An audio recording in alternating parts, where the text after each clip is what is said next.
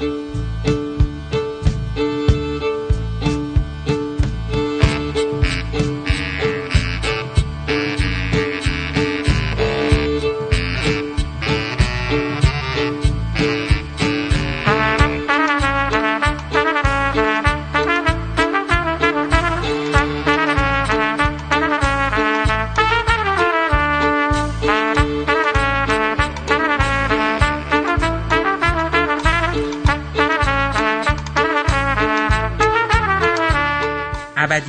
یک روز پادکست شماره 134 اصل عدم قطعیت یا تماشای شیدایی کوزه به سرهای رند. این برنامه داریوش مهرجویی به روایت فریار جواهریان. بخش آخر.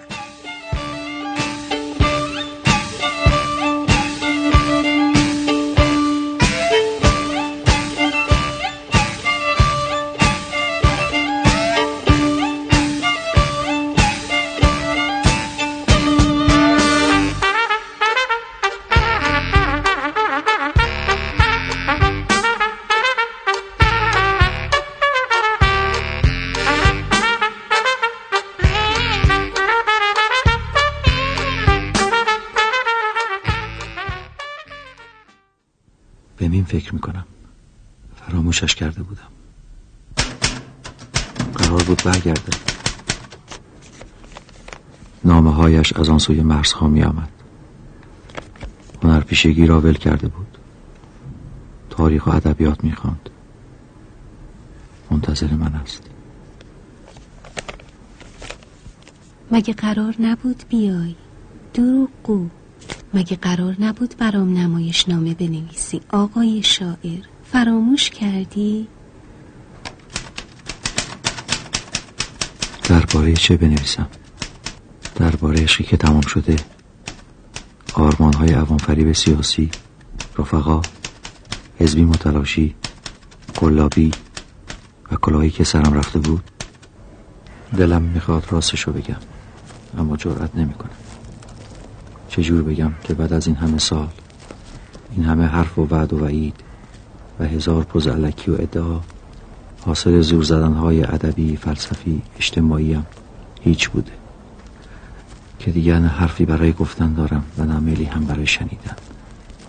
احساس تعصب یا ندامت هم نمی کنم. اگر به حال خود باشم خوشم. اما دیگران رضایت نمی دهم. از من انتظار ابداع و آفرینش و تحرک و تعهد دارند و با خطکش قضاوتشان به پایم میکوبند و گاه به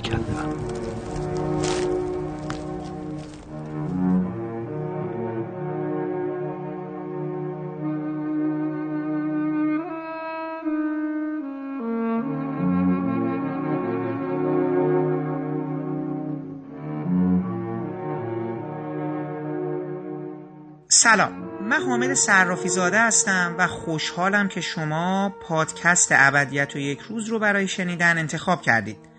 در ادامه برنامه پیشین ما و به مناسبت 80 سالگی داریوش مهجویی رمان نویس، مترجم، فیلمنامه نویس و کارگردان ارزنده سینمای ایران شما شنونده بخش پایانی گفتگوی ما با خانم فریار جواهریان خواهید بود. همونطوری که می‌دونید خانم فریار جواهریان از معماران برجسته ایران و همسر سابق داریوش مهجویی هستند. در این قسمت صحبتهای ما به طراحی صحنه و برخی از هواشی فیلم های بلند سارا، پری، لیلا و درخت گلابی و فیلم کوتاه فرش و فرشته اختصاص داره ما همچنین از خانم جواهریان خواستیم تا کوتاه درباره دو ویدیو آرتی که ساختند هم برای ما کمی صحبت کنند و تقاضا کردیم تا اندازه ای اشاراتی داشته باشند به زندگی مشترکشون پیش از جدایی از داریوش مهرجویی و بازتاب این قضیه در فیلم های این هنرمند سرشناس. باز همچون نوبت قبلی باید متذکر بشم که این گفتگو در چند نوبت به صورت حضوری و تلفنی انجام شده و در نتیجه آنچه که میشنوید از کیفیت صوتی یکسانی برخوردار نیست که از شما شنوندگان و خانم جواهریان بابت این موضوع عذرخواهی می‌کنم.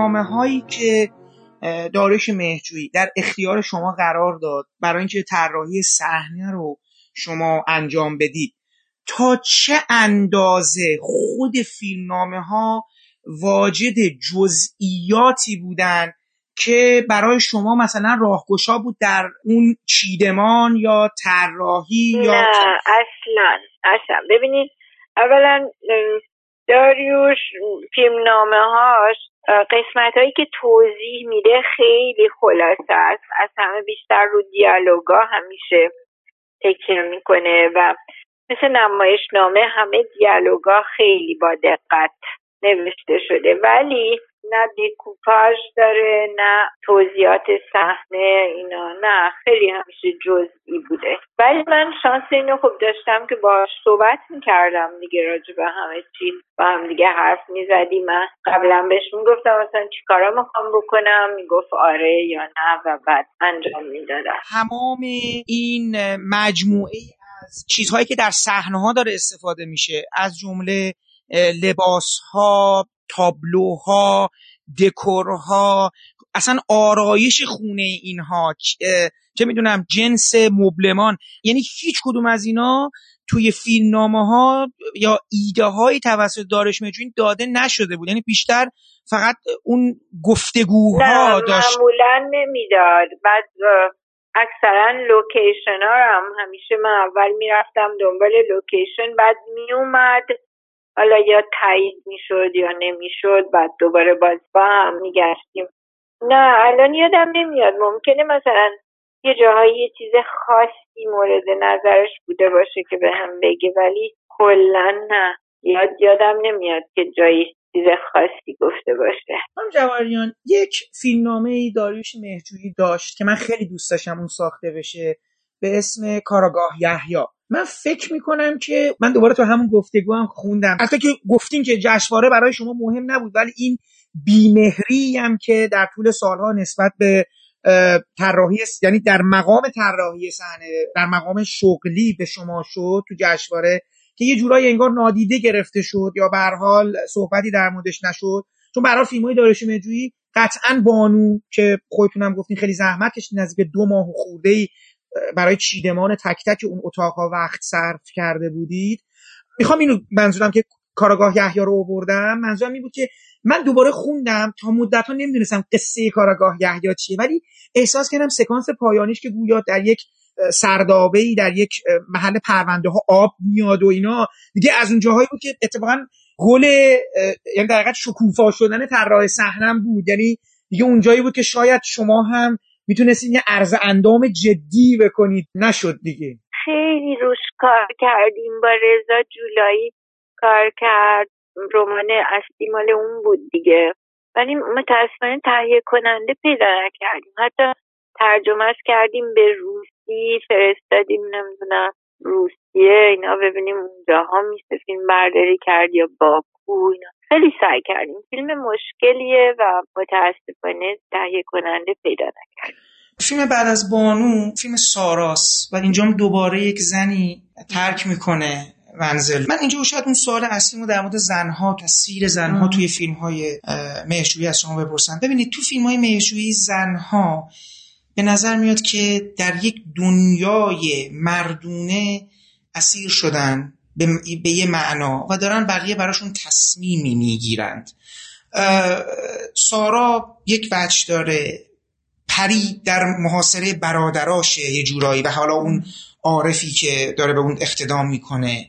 لیلا یه جورایی باز هم اینجوریست و تو هامون هم می‌بینید رابطه پرتنشه. فیلم های قبلی هم که حالا قبل از انقلاب هم برگردیم زنهای مرجوی بعد از انقلاب خیلی به نظر نقش پررنگتر پیدا می‌کنن. ولی برای من جالبه که سارا رو اگه مثلا به عنوان یک نقطه کانونی در کنار لیلا قرار بدم این زنانی که در حقیقت محاصره مردا هستند و براشون خلشون دارن میدن به یه سمتی یا اذیتش. ببین زنها در حال اذیت شدنن تو این جهان مردونه. شما هیچ وقت از این زاویه به فیلم های نگاه کردید یا احساس کردین دلیلی برای این وجود داره؟ ببینین من فکر توی جامعه ما کلا این واقعیت هست. مثلا داریوش یه آدمی بود که خیلی مادرش رو دوست داشت. داریوش در زم تنها پسر خانواده بوده سه تا خواهر بودن و خب مادرش خیلی بهش می‌رسید و بعد با منم 25 سال دقیقا همین الگو ادامه پیدا کرد. یعنی یه جوری رابطه من با داریوش خیلی مادرانه بود. همیشه ازش مواظبت می‌کردم بهش می‌رسیدم. و میگم همیشه فکر میگم اون بالا هست من مثلا این پایینا. بنابراین اون تصویری که از زنا می‌بینیم فکر می‌کنم همون تصویریه که دوربر خودش می‌دید. می‌دونین هم تو مادرش هم تو من. البته از یه لحاظی من خودم رو خیلی فمینیست می‌دونم برای اینکه فکر می‌کنم که همیشه حق زنا پایمال شده و باید همیشه از زنا دفاع کرد. ولی متاسفانه تو جامعه از همه بیشتر من فکر می‌کنم خود زنان که به زنا ظلم می‌کنن بیشتر از اون ظلمی که مردا بهشون می‌کنن زنای دیگه هن که از همدیگه حمایت نمی‌کنن به همدیگه نمی‌رسن و اینا. اگر می‌دونین تأثیری روی داریوش مرجوی گذاشتم از لحاظ اینکه حالا الگوی ذهنیش از زن چیه کاملا به صورت ناخودآگاه و به خاطر همون زندگی روزمرهمون بوده. چیزی نبوده که مثلا بشینیم با هم بحث کنیم که حالا اینجا اینطوری باید باشه یا نه. ولی فکر می‌کنم اون 25 سالی که با هم زندگی کردیم داریوش همیشه دیده بود که من مثلا به زنای دیگه هیچ وقت حسادت ندارم. از ازشون حمایت می‌کنم بهشون رسیدگی می‌کنم. من انقدر مثلا این تا مریض می‌شد من نصف شب اینو می‌برم دکتر. نمی‌دونم یا همیشه به تورج منصور می‌کنه نگاه کن از این زاویه بهتر نه کلاری بود. بله. نه کلاری دکتر فیلم بردار که تورج منصوریه. تو بانو. تو بانو کلاری بازی می‌کنه. همون دکتر است که میادش. تورجه بله بله, بله. بله. بله. یعنی داریوش عملا می‌دید که من چطور مادرانه دوستانه با همه زنای دوره برمون رفتار می‌کنم بنابراین حتما تاثیر میذاشته روی ذهنیتش. اون وقت سارا به یه نقطه از زندگیمون می‌رسیم. فکر می‌کنم که یک من دیگه انقدر اطمینان دارم به خودم و به عشقم نمی‌دونم همه رابطه خانوادگی نه همه چی عالی بود. و فکر کنم داریوشم اون موقع می‌تونست این انتقادی که به وضعیت زن تو ایران داره یه درجه ببره بالاتر برای اینکه اینجا دیگه ایپسن توی خانه عروسک علنا تقیان زن رو نشون میده دیگه. و دقیقا همیشه همینطوره می‌دونین؟ یعنی وقتی یه چیزی تو زندگیتون خیلی محکم و خوبه می‌تونین همه چی رو حالا واژگون بکنین متوجه شدم. و اینا می‌دونین؟ این تعادل باید تو زندگی واقعیتون وجود داشته باشه تا این کار بکنین اینجا حالا برگردیم به هامون که می‌گفتم سناریوی اولیه هامون رو پنجا و چار نوشته. ولی موقعی ساخت که میگم باز زندگیمون یه ثباتی داشت خیلی عالی بود رابطمون عالی بود. بنابراین حالا می‌تونستیم ماجرای خیانت رو بررسی کنیم. ایده خاصی برای سارا شما به ذهنتون رسید برای چیدمان؟ چون سارا با اون چادر و اینا یه زن نسبتا سنتیه و آره. خب اون حسام هم با مثلا اون اینا مدیرای دولتی هن دیگه یعنی حالا مدیر بانک شدن و برای چیدمان خونه ها لباس ها آره. بازم دوباره به همون چیزا فکر می‌کردی درسته؟ توی سارا اولا توی سناریو هم خیلی دخالت کردم برای همینطور کم کم هی منم میگم کانفیدنسم بیشتر می‌شد بنابراین بیشتر می‌تونستم دخالت بکنم. یکی اینکه اصلا شغل سارا رو انتخاب کردم که این لباس عروس میدوزه و فلان و اینا. یعنی که انقدر این کار رو یواشکی کرده که اصلا چشمش دیگه داغون شده عینک ذره بینی می‌زنه ولی جلو شوهر هیچ وقت نشون نمیده اینا. یا اینکه مثلا مروارید افتاده توی خورشت قیمه از نمی‌دونم زیر زمین تو جیبش بوده اینا. و بعد اینکه یه خونه سنتیه آره یواش یواش خیلی دخالت دخالت کرد اومدی دفتر رو تحویل بگیری. من الان بشتمو جمع می‌کنم حالا یه دقیقه صبر کن نه نه نه بیشین بیشین جاد راحت. من اصلا واسه این نیومدم. کار من دو سه روز دیگه شروع میشه. و باور کن باور کن اصلا نمی‌دونستم می‌خوان کار تو رو بدم به من. ولی من می‌دونستم. از همون اولین باری که اومدی تو بانک فهمیدم. تو همیشه برای من مایه بلا و مصیبت بودی بلا ای من چی کارت کردم؟ چیکار کردی؟ لابد می‌خوای بگی به خاطر من از زنت جدا شدی. یادت نره من یه مادر علیل داشتم و دو تا خواهر کوچیک. ما نمی‌تونستیم سالا صبر کنیم که تو کار بارت بهتر بشه. منم من احتیاج به یه به یه آدمی به یه کسی که پولدار باشه آره آره که بتونه بار من از رو دوشم کم کنه. نه اینکه خودش بار اضافی باشه. حالا مگه چی شده؟ دیدی که خدا نخواست و همه چی ریخ به هم. منم دست از پا راستر برگشتم اینجا. لابد به خاطر منه. ببین گشاد من تو تمام عمرم تا اونجا که یادم میاد کار کردم. بزرگترین تفریحم کار کردن بوده. این کار نباشه یه کار دیگه. اصلا برای من مهم نیست. ولی همیشه به خاطر یه کسی دیگه کار کردم می‌فهمی؟ به خاطر مادرم به خاطر خواهرام. من می‌دونم تو ذاتا آدم بدی نیست ذاتا؟ بعد حالا که به این زن و شوهر بند کردی. زنه رو تهدید می‌کنی برای شوهر نامه میدیم عجب. پس اینه. می‌خوای به هر قیمتی شده رفیقاتو نجات بدی نه؟ خب چرا اینو از اول نگفتی؟ نه فقط این نبود گشتاد بعد چی بود؟ چقدر تو خری. داشتم گفتگوی شما رو با چیز میخوندم. تو مجله فیلم سالها قبل برای پری منتشر شده بود. یه نگاهی کردم. شما در مورد مسئله نور که چقدر می‌تونه در فضا یعنی در اون بعد بخشیدن به آن چیزی که شما طراحیش رو به عهده دارید کمک می‌کنه. مثل اینکه برای شما خیلی دغدغه بوده. من داشتم به فیلم سارا فکر می‌کردم. تو فیلم سارا دو تا نکته بود دوست داشتم از شما بپرسم.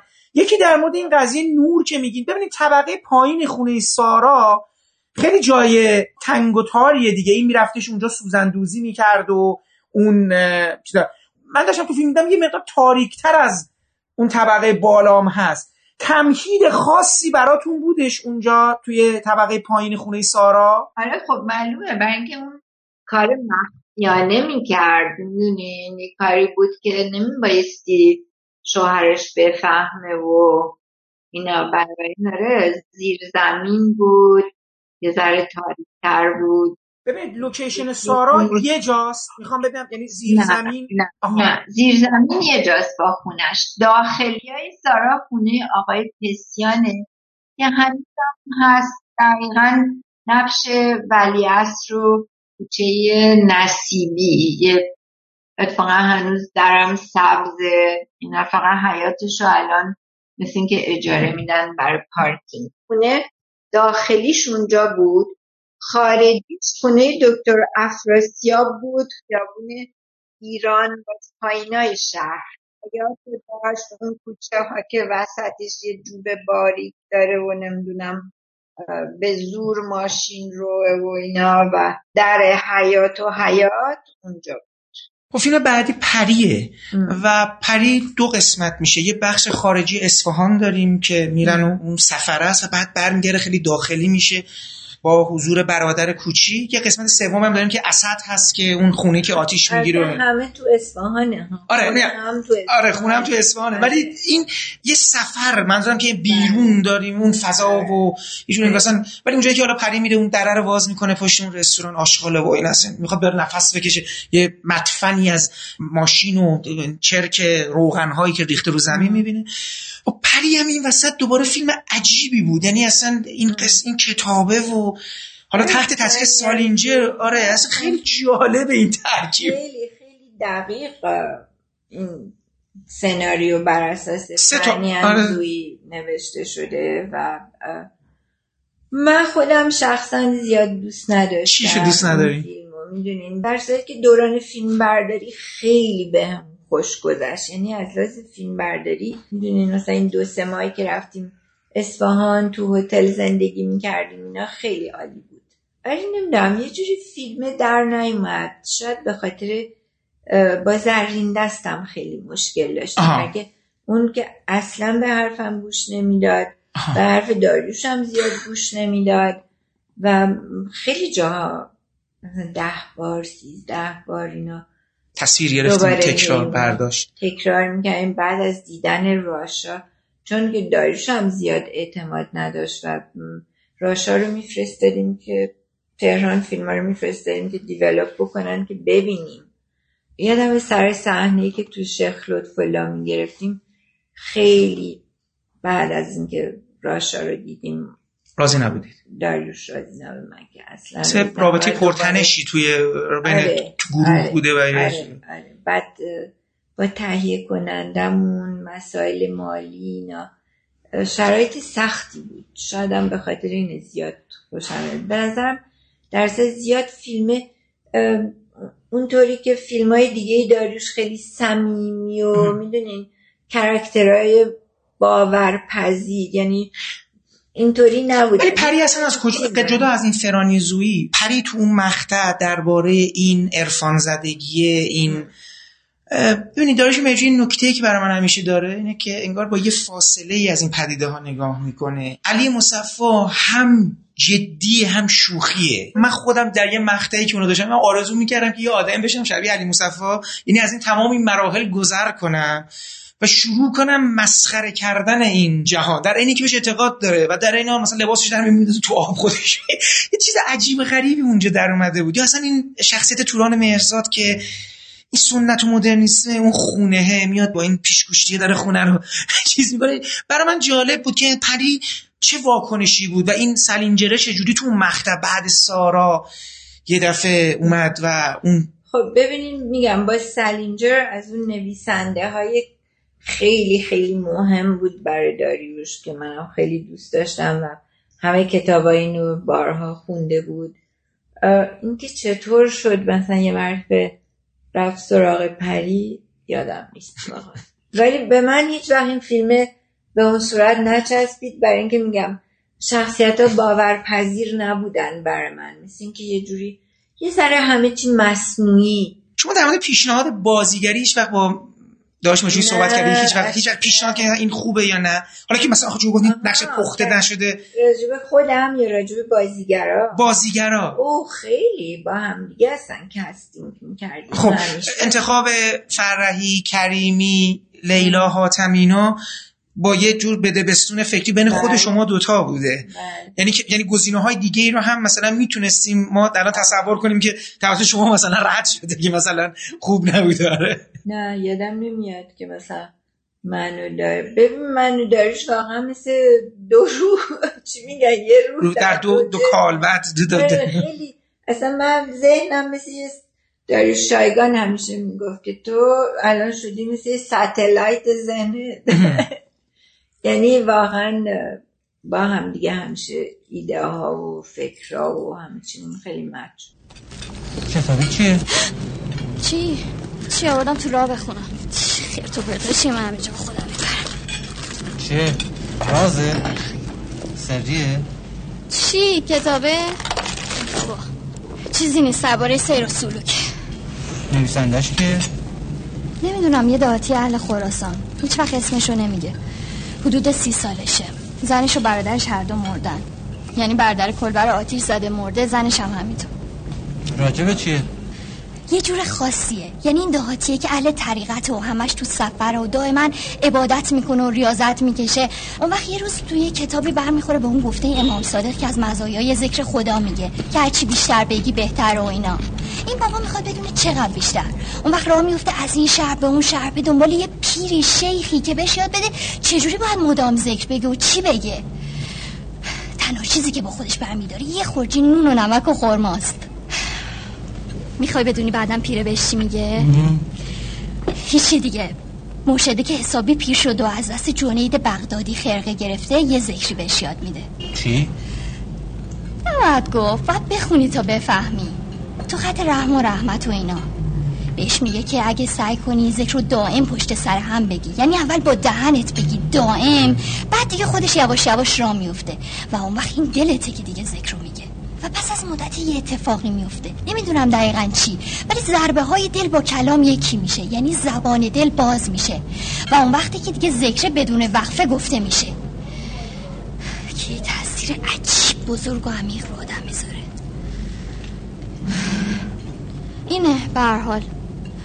یعنی تو با این کار خودتو پاک و تطهیر می‌کنی و کاملا یه نگاه جدیدی نسبت به همه چی پیدا می‌کنی. تنها چیزی که در اول کار لازمه تکرار استمراره. یعنی چقدر می‌تونی ادامه بدی. بعد که کمیت به کیفیت تبدیل میشه. مرشده میگه این خاصیت نام خداست. نام خدا تو همه دینا این خاصیت خود به خودی رو داره. خودکاره. یعنی وقتی راشه انداختی خودش میره. این ماجرای پری قسمت سلینجرش کنار. این قضیه عرفان و معنویت و این کوزه به سراب و اینا کجا بود؟ اینا واقعا نقش پررنگی تو زندگی داریوش مهرجویی داشت یا نه؟ آره فکر می‌کنم. آره داریوش همیشه خیلی گرایش به این به سهروردی و مولانا و کربن و خیلی به فلسفه اشراق علاقه داشت می‌خوند حسابی درگیر بوده. پس من فکر کنم این قضیه فنگشویی هم احتمالا در امتداد همون نگاه دیگه یعنی به آره این... اون بیشتر احتمال من بود چون من خیلی به فنگشوی علاقه داشتم و خیلی کتاب راجبش میخوندم و بعد سعی کردم تو خونه زندگیمون یه ذره رعایت کنم. پس بازم بعد از جدایی هم همچنان این ما اگه به انگلیسی شوخ میگن جواهریانز افکت همچنان تو زندگی آره. مهرجویی ادامه داشته دیگه. اگه فنگشویی هم بعد از این همه مدت بازم خودشو داره نشون میده به عنوان سوژه اصلی یک آره فیلم. نارنجی پوش فکر کنم ازش. داره استفاده کرد. قضیه سفر به اصفهان چی بود؟ که اصلا از همون اول تو فیلم نامه سفر به اصفهان بود یا نه؟ این یه تصمیمی بود که چی میگن؟ یه تصمیم اقتصادی بود. نه اقتصادی نبود. ببینید از اول اصلا از قدیم. اولا که هم من هم داریوش خیلی اصفهان رفتیم اومدیم و هر دومون عاشق اصفهان بودیم. به نظرمون زیباترین شهر ایرانه و اون بود میستیکال فیلم ایجاب می‌کرد که می‌دونین مسجد شیخ لطفالله باشیم نمی‌دونم بالای مناره های مسجد شاه بره نمی‌دونم میدون نقش جهان باشه یا اون رستوران شرفزاد با اون شیشه رنگی ها اینا. یعنی یه جوری مجبور بودیم دیگه. غیر از اصفهان اصلا نمی‌شد. فضای اصفهان خودش انقدر بود عارفانه داره که خیلی خوب به فیلم کمک می‌کرد. یا مثلا اون جنگل کنار زاینده رود اینا کجا می‌خواستین اونو شما گویا برای هر کدوم از بخش‌های فیلم یک رنگ خاصی رو هم در نظر گرفته بودید. مثل که فرموده بودین که اصلا رستوران رو با اسم رستوران قرمز دیده بودید. اینجوری بود نه؟ آره خب معلومه. قرمز همیشه رنگ عشق و رنگ خطر و ریسک و پدر مادره یه ذره تاریک بود ولی اتاق داداشی خیلی روشن بود. زرد بود. بیشتر یه مقدار رنگ زرد و سبز بود. سبز مغز و سفید. این ایده های رنگی اینا رو همه رو شما بهشون رسیده بودین دیگه نه؟ چون اینا دیگه تو فیلمنامه ذکر نشده بود فکر می‌کنم. نه داریوش هیچ وقت تو فیلم نامه اینطور یاد داشته و اینا نمیدهش نه. ولی همیشه با هم مشورت می‌کردیم و معمولا خب با هم موافق بود. اگه مخالف بود خب نمی‌کردم حتما. تمام اون صحنه‌هایی که تو خونه پری و داداشی و استخر و اینا هست و همه تو اصفهان گرفتین نه؟ خونه رو تو اصفهان چیدیم و اجاره کردیم ولی تمام اسبابای خونه دربوسمون رو بردم. تمام کتاب خونهمون تمام کتابامون. یعنی همه که تاچه می‌دونیم من و آقای شریفی تهیه کننده سه هفته زودتر رفتیم اصفهان اون کلبه رو ساختیم که باید آتیش می‌گرفت. اون راهی که از بالای کلبه میاد کنار رودخونه خونه رو انتخاب کردیم چیدیم. من سه هفته زودتر رفته بودم. تمام پردای کلی یادم پارچه های مخمل سبز یشمی و سرمهی و اینا خریده بودم و بعد یه چیز مجبور شدیم همه کاسیامون رو از سمساری های اصفهان کرایه خود خونه چه وضعیتی داشت؟ یه خونه خالی بود ولی زیاد در بود داغون نبود. نکته جالب شما الان که می‌بینی یعنی واقعا احساس می‌کنی که این خونه در حال خراب شدن هم هست. یعنی فکرم خیلی رو این قضیهش هم کار کردید و اتاقام واقعا یه به هم ریختگی داره. کتابا و سنتوره و که حالا دوباره احتمالا همین سنتور خود داریش مهجویی بوده که آوردین اونجا.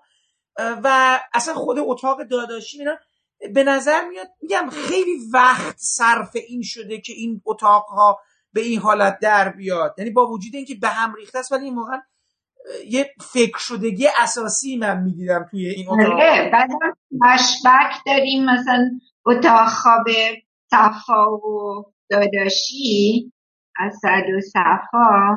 وقتی بچن نمی‌دونم یه ویکتوگرافی دیگه داره. آره خب سخته. فضا چیدن برای فیلم برداری خیلی سخته ولی خب کمک داشتم. که تنها که نبودم چند تا دستگار داشتم. یه جوونی بود الان اسمش یادم نیست. اتفاقا دانشکده معماری درس میخون میومد دائما کمک می‌کرد. بعد عوامل صحنه بودن. آره. میگم تو گفتگوتونم خیلی جالب بود. از این اتاق اسد و صفا شما با لفظ جادویی نام بردید مثل اینکه همچین حسی رو برای شما یه خودم نوشین جادویی و یه مدار ترسناک. با اون همه کتاب و تیرگی و این چیزا. الفاظ جالبی رو شما تو اون گفتگوتون اشاره کردید من اینو حتما حالا به دوستان سفارش می‌کنم این گفتگو رو بخونن در تکمیل این. ببینید تو فیلم پری یه نمایی هست که توی خونه پری یه جور سقاخونه تعبیه شده. و این یه خورده عجیب بود توی طراحی صحنه خونه پرینا. یه توضیح به ما میدین اصلا این قضیه سقاخونه از کجا اومد؟ بماند که این سقاخونه به یه نوعی تو فیلم های مهجویی تکرار میشه. یه جایی توی هامون تو بچگیاش این سقاخونه هست. توی حالا میکس که شما تشریف ندارینم یه چیزی شبیه سقاخونه توی خونه ناصر چشمازر هم هست ولی این سقا خونه برای من جالب بود که تو خونه پری است که شمی هم هست و علی مصطفی با چشاش روشن می‌کنه با چشاش خاموش می‌کنه این قضیه سقا خونه و تعبیه شدنش توی خونه پری و داداشی و اینا چی بود؟ سر فیلم برداری سارا که همون آینای شهر بود نزدیکای بازار یه روز ژیلا مرچی بهم گفت بچه هم همراهمون بودن مریم و مینا. ژیلا گفت بیا بریم خونه قدیمیمون رو ببینیم. همینجا همین نزدیک است خونه که داریوش و خواهرش توش بزرگ شدن توی سراح امین حضور بود و خیلی نزدیک اون خونه سارا اون قسمت بیرونیاش رو که می‌گرفتیم. حیات و در سر سکنج و اینا همون طرفا بود. و با هم رفتیم و متوجه شدم چقدر خانواده سنتی داشتن. توی خانواده واقعا سنتی بزرگ شده بود و خیلی علاقه داشت به همه این چیزای یعنی به نظر من یه ذره میشه اسمش رو گذاشت سلیقه شاب لازیمی همیشه داشت داریوش این رابطه با سنت و مذهب و اینا. تو پس زمینه ذهنش بود و به صورت خیلی طبیعی خودشو بروز می‌داد بالاخره تو فیلم ها. منم همینطور. منم یه جورایی خودم رو همیشه بچه امام رضا می‌دونستم و خیلی به یه جنبه های فولکلوریک و نمی‌دونم ریچولیستی که مذهبمون خیلی علاقه داشتم. یعنی همین باعث شد که شما توی خونه پری این سقا خونه رو در حقیقت تعبیه کنی. چون اصولا توی یه خونه خیلی عجیب میشه که مثلا یک آدمایی سقا خونه داشته باشن. البته که با قصه این خانواده عجیب و غریب و پریشان حال و در پی عرفان و بالا و پایین شدن های معنوی و در حقیقت گزیدن یک سالک و عارف و یک مرشد این معنا میده. ولی به این دلیل بود که سقا خونه رو در دل اون خونه جایگذاری کردید یا نه؟ اینم دوباره یکی از اون چیزهایی که یه خود سورئال به قول معروف بشه و این فضا رو تغییر بده بود.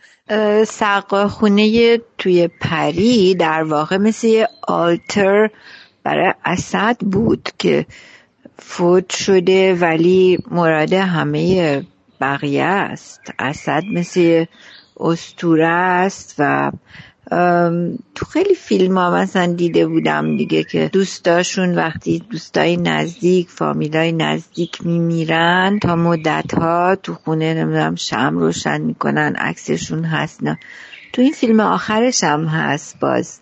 تو این فیلم لامینور آقای نصیریان سه تا از بهترین دوستاشو از دست داده و براشون یه گوشه تو اتاق خوابش یه همچین جایی درست کرده. شما اساسا فکر می‌کنین داریوش مهرجویی در دعوای بین سنت و مدرنیته در انتها به کدوم سمت شخصا تمایل داشت؟ به کدوم سمت فکر می‌کنید می‌رفت؟ ببینین اینکه هممون بالاخره یه جوری بین سنت و مدرنیته همیشه در حال کشمکش هستیم. ولی به نظرم می‌رسه هرچی سنش بیشتر بالا رفت داریوش مرجوی سنتی تر شد. این برداشتی که من دارم. وقتی هرچی جوون تر بود کالیفرنیایی تر و هیپی تر و غربی تر بود. می‌خواستم در مورد یک گریم از شما بپرسم که این عکسش پخش شد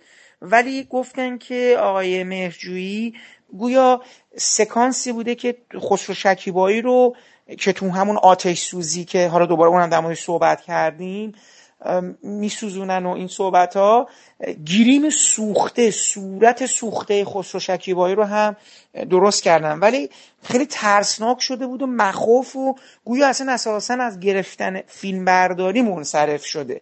در مورد این تست گریم خسرو شکیبایی خب خیلی وحشتناک شده بود و اصلا من خودم شخصا اصلا یادم نمیاد که دیده بودمش با این قیافه ولی حتما لابد آقای اسکندری بود فکر کنم. بله مدیر گریممون. چون یادم موهای شکیبایی رو برای اینکه سفید کنن و واقعا موهای خودش بود. خیلی مکافات داشتیم. اول نمی‌دونم زرد شد بعد سفید شد. با این قیافه من هیچ وقت ندیدم شکیبایی رو ولی حتما انجام دادن و خب خیلی وحشتناک شده بود و اصلا نمی‌خواست که حالت هورر فیلم داشته باشه و بنابراین تصمیم گرفتن که اصلا استفاده نکنن. این کلبه رو که آتیش زدین باید یه بار می‌گرفتین و تموم می‌شد دیگه. هیچ راه دیگه ای نداشت دیگه. بله متاسفانه. یک بار آتیش زدیم. کلبه رو از هیچ ساختیم چیزایی توش هم گذاشتیم. هر تو پوست مادرم هم گذاشتیم. آره اینو پس آتیش زد. همینو می‌خواستم بپرسم. این قضیه پالتو پوسته که آقای مهرجویی همچین با یک تأکیدی اونو آتیش می‌زنه من گفتم این حتما یه قصه شخصی باید داشته باشه. پس پالتوس مادر شما بله. چون گفته بودم گفته بودم که پالتوس نه نه نه گفته بودی. نه من می‌دونین واقعا وقتی با داریوش کار می‌کردم مثلا از همه چیز حاضر بودم بگذرم به خاطر این فیلم در بیاد. نه واقعا آتیش زدی؟ آره معلومه. آتیش زدیم بعدم انداختیم دور خب برای چی پالتو پوست آتیش زدیم؟ برای اینکه بلد نبودیم چطور شما پالتو پوستونی درست آتیش بزن. چیز پری مال چند سال پیشه؟ 1373 دقیقا مال بیشتر از 25 سال پیشه. آره ببینین میشه گفت که تا اونجایی که می‌تونستیم سعی کردیم پهنه های واقعی ایجاد کنیم. مثلا کاری نمی‌شد کرد و این یه تاچی فکر می‌کنم خیلی قشنگی بود که یه چیزی مثل پالتو پوست اونجا آتیش بگیره. برام جالبه چرا داریوش میجوی می‌خواست یه پالتو پوست این وسط آتیش بگیره؟ الان ببینین اصلا یادم نیست که پیشنهاد من بود یا اون بود. در صورت ما یه پالتو پوست از مامانمون بهمون رسیده بود و هیچ وقت میپوشیدیم شاید من گفتم ببینیم برای اینکه این زنه چیز بود دیگه ذره بورژوا و بیشتر از یه ذره. ببینید من یه چیزی می‌خواستم اتفاقا به شما بگم خانم جواریان من اتفاقا پری رو همین اواخر دیدم. چرا مردای فیلم های مهجویی گیر یه زنایی میفتن که این زنها خیلی مادی هن. یعنی هم مادی هن هم یعنی اصلا به این مردی نمی‌خورن. اسد یه آدم شاعر مسلکه به ابر میگه برو کنار فلان. بعد زنش یه همچین پولداره. مامانه از اون داره چکش می‌کنه هی. دخترم ماشین رو نده دست این برات پول بفرستم با, با اون لباس و اینا. این خیلی برای من جالب بود که چرا همیشه مردای فیلم های میجوی گیر یه زنی هم میفتن که هم یه خود ربطی به اینا نداره اساسا. و می‌زنن زندگی اینا رو داغون می‌کنن. من نمی‌تونستم اینو بفهمم. خب برای اینکه کنم درش مرجوی حتما خودش گیر اینجور زنه افتاده دیگه. تجربهش من فکر کنم خیلی ایرانیه. قبول دارید؟ من فکر کنم دور خود شما خیلی از این مردایی بودن که زنایی گرفتن که ربطی بهشون نداشتن. میشه اینو گفت؟ نه فکر نکنم یه چیز کرکتریستی مشخصه ایرونی باشه. هم تو فیلم های خارجی هم خیلی داریم قضیه رو که مرده مثلا. ببینیم وقتی مرد کارگردانه خب معلومه دوست داره نشون بده که مرده خیلی حساس تر و نمی‌دونم فیلسوف مابتر و ایناست و بعد زنها خیلی متریالیستیکن و فلان و فلان. است دیگه. ببین من اصلا داشتم فکر می‌کردم شما وقتی توی ادبیات ایران برید حتی من میگم گفتم ریشه ایرانی داره. منو یاد خیلی داستان شیخ سنان میندازه. شیخ سنان یه آدم عارفیه برای خودش به یه مراتبی رسیده بعد میاد یه جایی عاشق براروی دختر میشه و همه چیزش از دست میده. حالا این تو هامون اینجوری خیلی نیست. حالا این دوتا با همدیگه شروع می‌کنن مرده به این کتاب میده عادتش میده بعد اصلا زنه میره توی فازی میشه برای خودش. دیگه مرده رو قبول نداره و بینشون فاصله میفته و اینا. ولی یه ترکیبی است از خلوزی مرده. یعنی خب یا آدمی مثل هامون یا اسد زندگی کردن باهاشون خیلی کار راحتی هم نیست. اینا اصلا یه سری تو آسمون دارن یه پایی تو زمین دارن. کارهای خودشون هم نمی‌تونن جمع و جور کنن. بعد هموارم با یه زنایی در ارتباطن که این زنام خودشون یه خورده یه جایی از وجودشون همچین نقصانی داره دیگه. یکیشون خیلی مادیه اون یکی خود همچین سرش تو آسمون هست. حتی بانو هم خیلی به رمل و استرلاب و یه چیزای اعتقاد داره که وقتی شما فکر کنیم خب خیلی هم چیز نیست این فکره همچین درست نیست. یعنی نمیشه به این آدما اعتماد کرد برای اینکه زندگی شاد هم پیش ببره.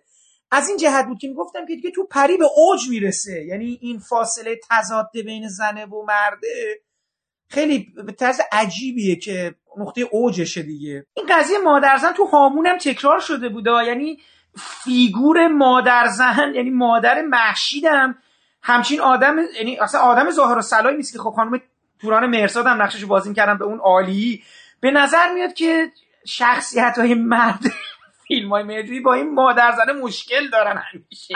مادر من نیست. مادر آویده چشمانی مادر زن قبلیشه که زن خیلی دامین بود و مادر من حیوانی مشهد زندگی می‌کرد. این مال قصه از قبل داره میاد.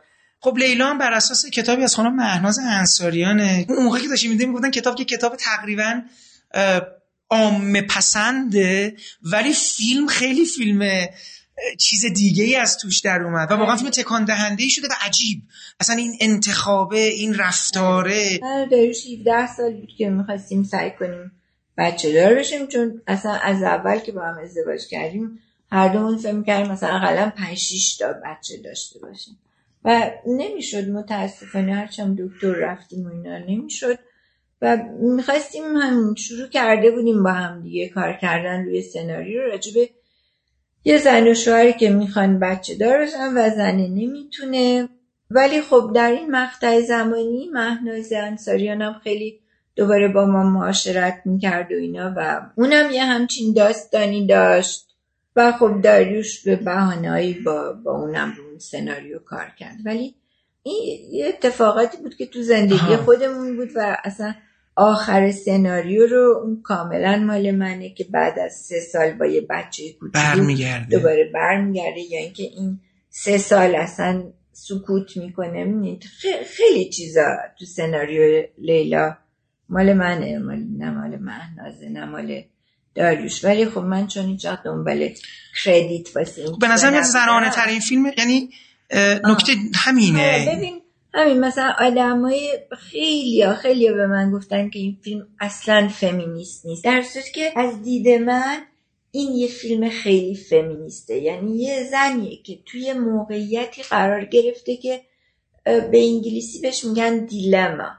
به, به فارسی میگن یه دورا یه, آره، یه... یه نوع بومبسته نه از توش می‌تونی بیای بیرون نه می‌تونی پیشروی بکنی. یه چیز خیلی پیچیده که توش گیر کرده و من فکر می‌کنم براش یه جوری یه راه حلی پیدا کردم که مهلک نبود خیلی خیلی سخت نبود. یعنی و بعد این زنه همیشه همونجور که خودم هم فکر کنم همیشه فکر کنم مثلا اگه داریوش با یه آدم یه زن دیگه ای مثلا بره بیرون عاشقش بشه منم حتما عاشق اون زن میشم. اشکالی نداشت برام.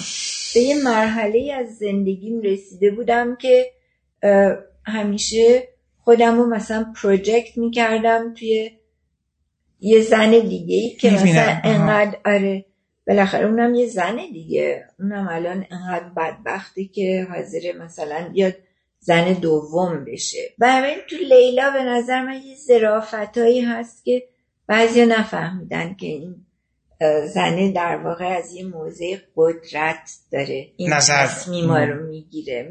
ظاهرش اینه که آره ضعیفه گفته برو زن دوم بگیر اینا بعد ضعیف بوده نتونسته تحمل بکنه ولی ضعیف نبود.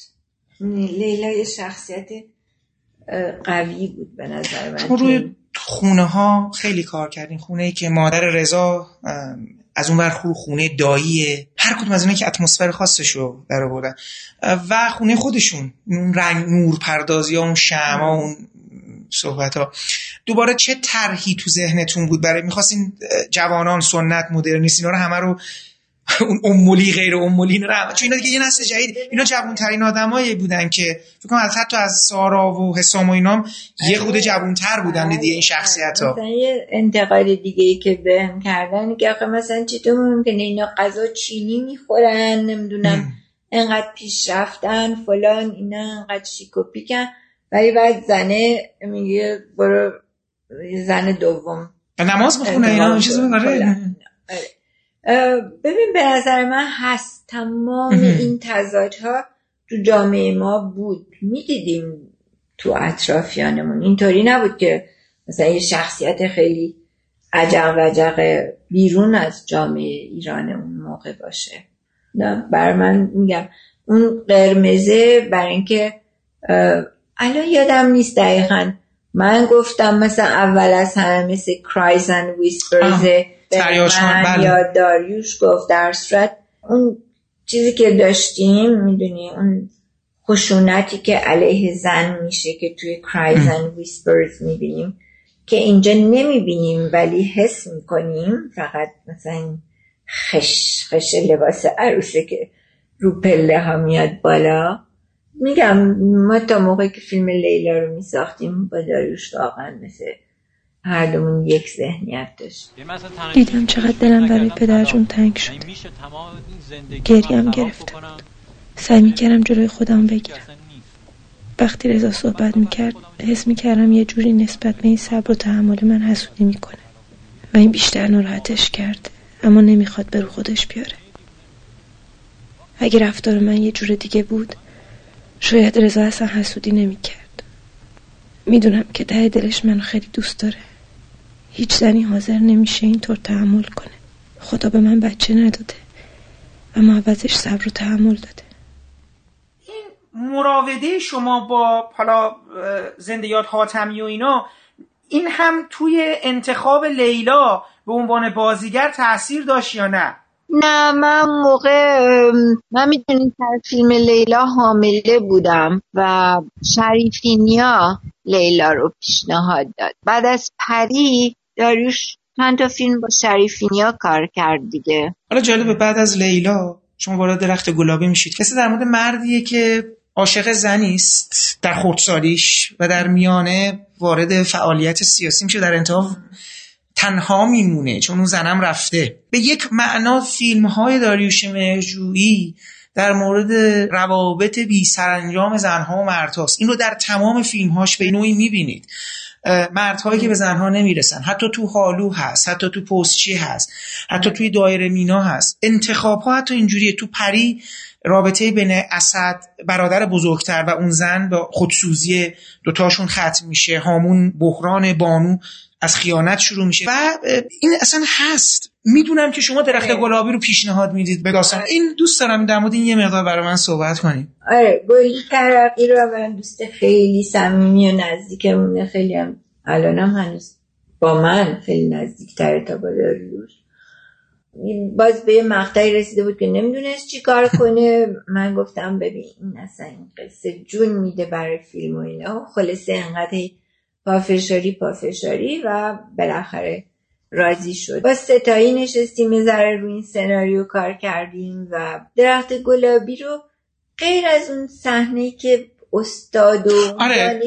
هی باش اون صحنه نمی‌دونم چی بود. به نظر من خوب باز در یه ذره باسمه ای بود. غیر از اون خیلی درخت گلابی رو دوست دارم. آره برای اینکه یه جوری این عشق دوران کودکی و اینا خیلی قشنگه عذاب در اومد. اصلا کلا این بحران زنان رو چجوری می‌بینید توی آره فیلم های مهجویی شما اینو میگین چون منم زیاد راجبش فکر نکردم. ببین داریوش مرجوی هیچ وقت رابطه خیلی با ثباتی با زنان نداشته. همیشه رابطه ها یه ذره متزلزل بودن و بعد می‌دونی بزرگترین عشق زندگیش یه دختر ژاپنی بود که با هم دیگه هم کلاسی بودن تو دانشگاه UCLA چهار سال با هم بودن و نزدیک شده بودن به مرحله که مثلا با هم ازدواج کنن و نشده. برای اینکه فکر می‌کنم هیچ وقت خودش رو صد درصد توی رابطه engage نکرده. همیشه می‌دونین خب آدم خیلی narcissist ه خیلی egoist ه مثل همه هنرمندا فقط اون نیست. بوده که فکر کنم هیچ وقت نتونسته واقعا خودش رو با یه زن دیگه ای یه رابطه تلفیقی fusionary داشته باشه همیشه اون واسه خودش ego خودش رو حفظ کرده و اینا. برای همین تو فیلماش هم که می‌بینیم حالا درسته شاید رابطهش با من بالاخره یه شور و ذوقی چیزی به وجود آورده بوده دیگه که تونسته این فیلم های پشنت و اینا رو بسازه. ولی بازم هیچ وقت اونطوری نبود که ببینیم توی فیلماش یه رابطه زن و مرد خیلی باثبات و عاشقانه. مردای فیلم های مهجویی یه میزانی از جنون درشون همیشه بوده. شما اینو مثلا در گاو به یه صورت می‌بینید در پستچی به یه صورت دیگه در حمید هامون به یه نحوی. حتی بعضا رفتارهایی که آدما توی پری در پیش می‌گیرن. میگم حتی آدمای جوون حتی تو لیلا رفتاری که مرد در پیش می‌گیره یه مقداری با آدمهای معمول و به قول معروف شناخته شده نیستن. البته اینا خصوصیت درامه ولی می‌خوام ببینم که این نمودهای دیگه در زندگی واقعی هم داشت از داریوش مرجویی یا نه؟ نه به نظرم نسبتا آدم معقول و ولی خب برای بالاخره یه جنونه ببین همه آرتیست ها یه ذره بالاخره جنون دارن دیگه. ولی اون که باید نرمال رفتار بکنه خب نرمال بوده نه نه می‌خواستم بگم برای شما خودتون به صورت ناخداگاه وقتی این فیلم ها رو می‌دیدید یه همچین تصویری دار میگم تصویر مردها یک گونه است. تصویر زنها گونه دیگر. حالا نمی‌دونم شما مثلا داریوش مهرجویی رو آدم فمینیستی می‌دونید نمی‌دونید. چون برای من خیلی جالبه ببینم اون نگاهش به زنها چجوری بود. و از یه طرف دیگه هم مردم هم خیلی رستگار نیستن تو این فیلم ها نه اصلا فمینیست نبود به نظر من. ممکنه خودش حالا ادعای بکنه که فمینیسته ولی اصلا نبود. بهتونم گفتم که یک اینکه مامانش خیلی لوسش کرده بود چون سه تا خواهر داشت یه برادر کوچیک داشت قبل از خودش که یه سال و نیمش بود فوت شده بود. بنابراین بعد که داروش به دنیا آمد دیگه اصلا لای پنبه اینو بزرگ کردن. نه برای منم که 25 سال لوسش کردم مثل مامانش. نه متاسفانه فکر نکنم فمینیست نبود اصلا. شما دلیلی نیافتین که چرا مردای فیلمش انقدر پریشان حالن؟ من فکر کنم همه هنرمندا این جنبه های جنون آمیز رو تو ذهنشون دارن دیگه. بعد خوبیش اینه که وقتی کارگردانه سناریسته اینا رو میاره تو شخصیت های دیگه توی ذهن خودش خلوت میشه. درسته آدم راحتی نبود نه. واقعا سخته اون کاری که می‌کرد نوشتن سناریو کارگردانی کار آسونی نیست. خیلی تمرکز می‌خواد. الان که البته می‌دونین حیوانی مریض و یالمه گرفتاری داره و من حالا یه چیز دیگه می‌خواستم خدمتتون بگم. این اواخر من داشتم فیلم های فلینی رو می‌دیدم. خب ما خیلی می‌دونیم که داریوش مهرجویی علاقه زیادی به سینمای فلینی و آثار اونم داشته. ولی من یه نکته جالبی رو خانم جواهریان متوجه شدم. جدای از این مسئله کابوس ها رویاها که شما فرمودید داریش مهرجویی در مورد رویاهاش زیاد مینوشته یا ثبت می‌کرده. و حال بخشی از این رویاها رو توی همون هامون و حالا فیلم های دیگه به یه نوعی وارد کرد. این نکته دیگه که تو فیلم های فلینی چشم منو گرفت می‌خوام برگردم به اون صحبت زنان و مردان در فیلم های اگه توجه کردین تو فیلم های فلینی داستان دوباره داستان مردهاییه که انگار یک زن گم شده دارن تو زندگیشون. بعد اصولا نمی‌تونن این زنه رو پیدا بکنن. اکثر این فیلم ها شما زندگی شیرین رو می‌بینید شما کازانووا رو می‌بینید. حالا این دوتا به صورت خاص شهر زنان رو می‌بینی هشت و نیم رو می‌بینی. تمام این فیلم ها جدا از اینکه در مورد یه هنرمنده در مورد یه آدمی که صنعتگره و به حال داره کار ولی مسئلهش اینه که با زنهای مسئله ای داره. هیچ زنی اینو به آرامش نمیرسونه. یه زنی هم همیشه هست که دوست داره باشه. همون زن خودشه. همون جولیتا ماسینا که با اون همه چی خوبه. ولی وقتی که بقیه زنها میان نمی‌تونن جای اونو پر کنن. آره. هم سلیمی هم برگمن. داریش عاشق این دوتا بود. برگمن هم همینطوره همه زن و مرد دائما در جدالن با هم. به نظرم خیلی آره نکته جالب و درستیه. بعد کاملا صحیحه که هیچ وقت نتونسته واقعا راضی باشه و اینو می‌خواستم اضافه کنم. پرسیدین فمینیسته گفتم نه فمینیست نیست ولی زنا رو خیلی دوست داره. کاملا فرق می‌کنه با فمینیست بودن. ولی حالا به نظر شما زنها رو خوب می‌فهمید یا نه؟ این خودش حالا دوست داشتن یه بخشی. به نظر شما زنها رو هم خوب می‌فهمی؟ بله باید خوب بفهمی که بتونی خوب ازشون استفاده کنی. آره ماشاءالله باهوش بود. راسته که می‌خوای هنرپیشه تئاتر بشی؟ می‌ذاری بخونم. بگو. راسته؟ آره. می‌خوای بری خارج مالو پدره؟ آره تو سوال می‌کنی. منم میام بله بله جدی میام من نمایشه های می تو هم بازی کن هر بار که صدا به گوش من می‌رسد نوری را نیست همراهان می‌بینم از داوری ناشایست در حق من بهراسید وظیفه من یادآوری این نکته است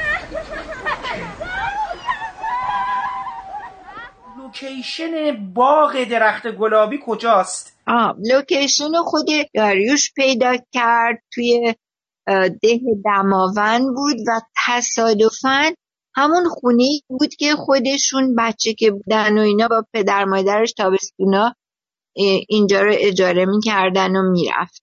و خب خونه نسبتا زیبایی بود باغ قشنگی داشت و اینو من میبایستی در دو فصل نشون بدم. یکی در گذشته که دوران طلاییه و خیلی متلل و قشنگ و اینا یکی هم در دوران حال که دیگه درب داغون شده و اینا. و اتفاقا یه سر این با کلاری مقداری جر بحث داشتم برای نشون خب واسه اون گذشته نمیشه فیلتر زرد بذاری یه ذره حالت طلایی پیدا کنه و اینا. نمی‌دونم بالاخره گذاشت یا نه. ولی در صورت تمام سعیمونه کردیم که گذشتهش خیلی ترتمیز و خوب باشه و هم خیلی درخشان باشه. زمان حال یادم دیوارا رو خاکستری کردیم همه چی یه ذره در به داغون بود و تمام مدت این میوه ها رو با سیم مفتول بچه ها آزون می‌کردن. خب اون موقعی که ما فیلم برداری می‌کردیم هیچ میوه چیزی نبود. یعنی غیر از اون باغ دو تا لوکیشن دیگه هم داریم. یکی زندانه.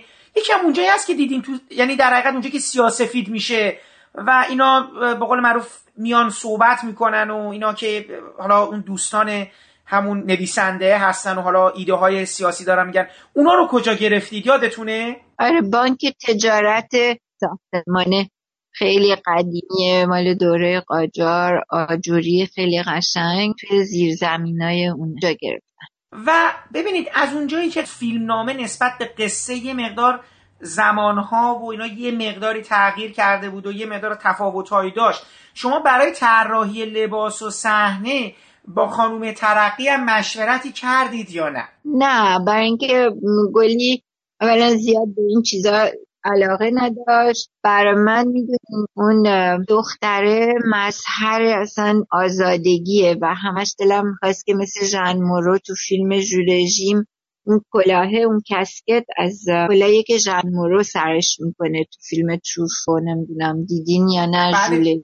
بله دیدم ژولژیم بله. بله بله یعنی از اول من می‌خواستم کلاه اینجوری سرش بذارم. این که می‌خواستیم سرش رو بتراشیم ایده هممون بود برای اینکه میبایستی بتراشیم اینکه تصفه می‌گیره و باعث میشه که سرش رو بتراشن من اصلا نمی‌دونستم که آدما وقتی حسبه می‌گیرن باید سرشون رو بتراشن اون ایده گلی بود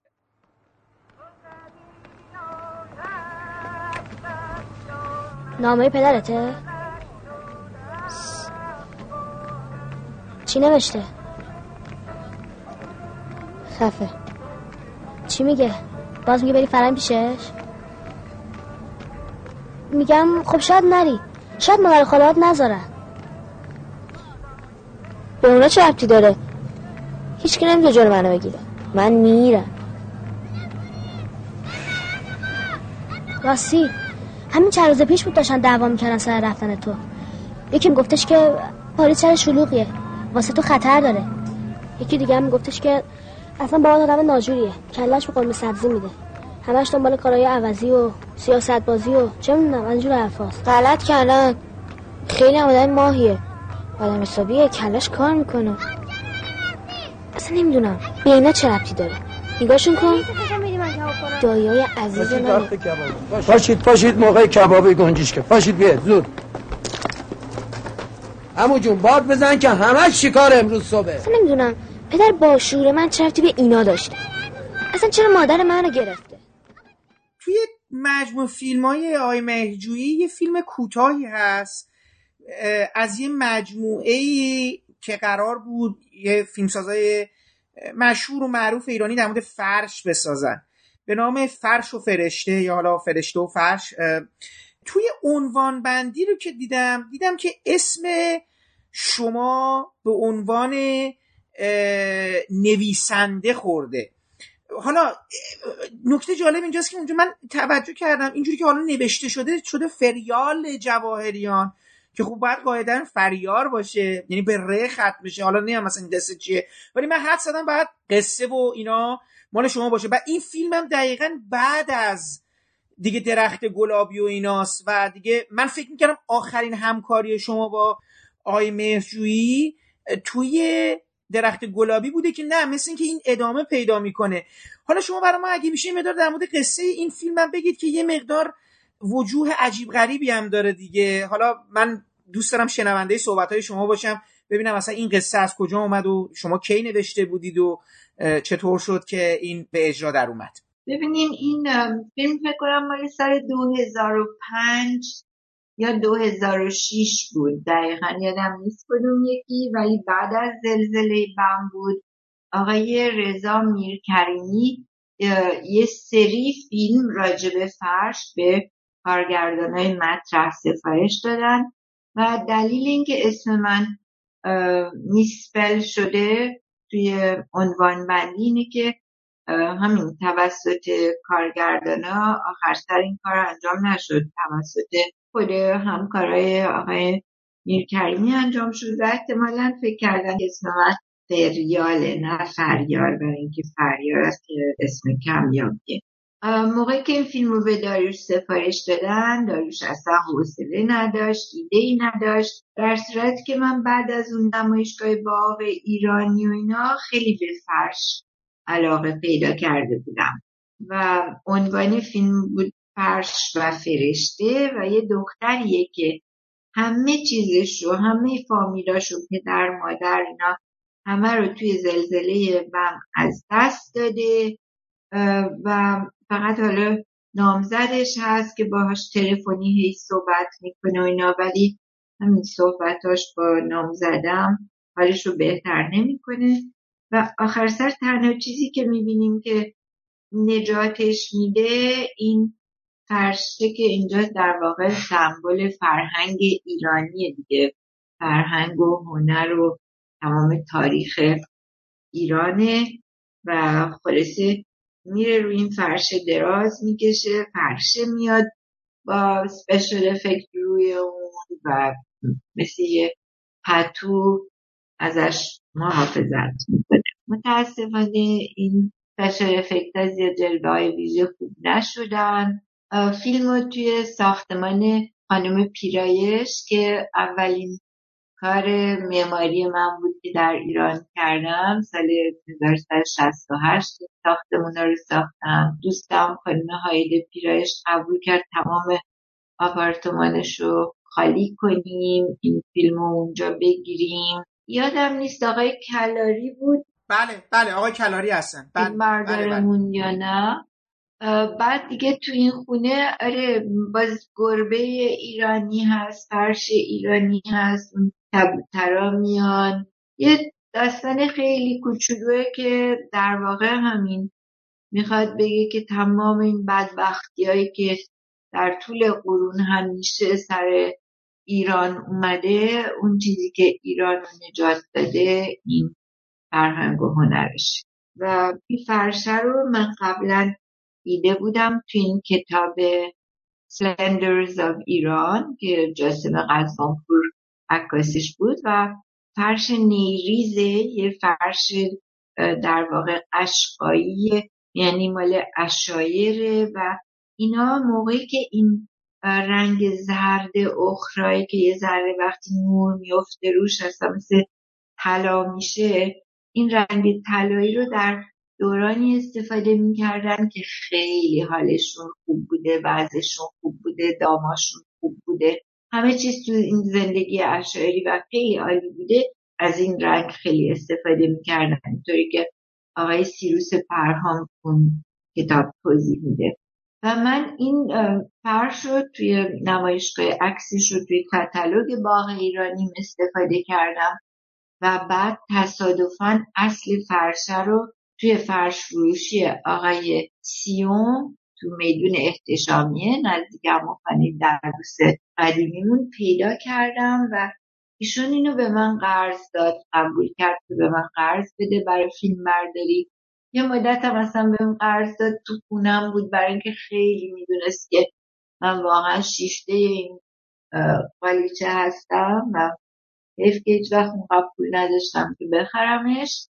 و واقعا خیلی فرش زیبایی دیگه. تصویر یه درخت جانه و این ناجی این دختر است. در واقع میشه گفت که اصلا این فیلم فرش و فرشته که دلم می‌خواست انگلیسیش هم ترجمه می‌کردن. The Angel and the Rock. نمی‌دونم دیگه. می‌دونیم بعد از اینکه این فیلم تموم شد تحویل دادیم دیگه ذره دست ما همه چی خارج شده بود. ولی در واقع این اصلا فیلم منه. میگم برای اینکه داریش اصلا حوصله نداشت موقع فیلم کوتاه نمی‌دونم یا حالش خوب نبود یا چی. ولی خب میومد سر صحنه. فکر کنم نمی‌دونم دو سه روز بیشتر طول نکشید. و این خانم لیلا اوتادی هم اولین بار بود که تو سینما ظهور پیدا کرد و خود دختر جوون ظریف مامانی بود و می‌دونی خانم جوانیان دوباره همه اون چیزهایی که قصه که خود قصه شماست. ولی داریوش مرجویی به نظر میاد که اون های خودش هم دوباره وارد کرده. چون اصلا این قضیه غذا خوردنه رو فرش دوباره یه زنگ می‌زنن یکی براش چلو کبابی دوباره میره یکی رو اون فرشه داره می‌خوره. بله آره. بله که باید غذا بخوره بالاخره ولی خیلی می‌خوره. یه توک می‌زنه و بعدش فیلم خیلی فضای برزخی هم پیدا کرده. اصلا این خونهه که خالیه بعد اینکه میاد تو خونه صداها همه تشدید شده. اصلا انگار کلوب کلوب هر صدایی اصلا میگم می‌دونی یه فضای غیر واقعی پیدا کرده و اون تلفنم میگه که برای بم و ایناست. فیلم خیلی مبهم در اومده. قصه شما انقدر مبهم بود.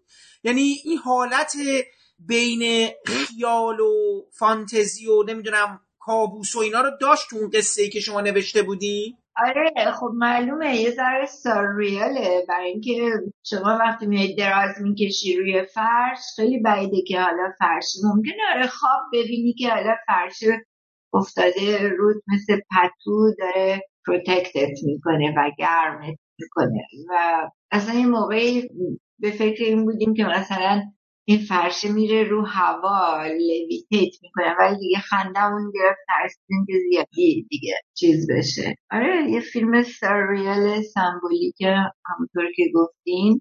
ولی فکر کنم این کارهایی که با کامپیوتر برای جلوه های ویژه کردن در نیومد حالا میگین خنده دار و اینا به حال تماشاگر رو پس می‌زنه دیگه. کلا خود فیلمم یه مقدار کورایی که داره میده در اون ابتدا که حالا این دختر کیه؟ چرا رفت میاد تو این خونه خالی؟ یه دفعه یه فرشی با خودش آورده پم می‌کنه.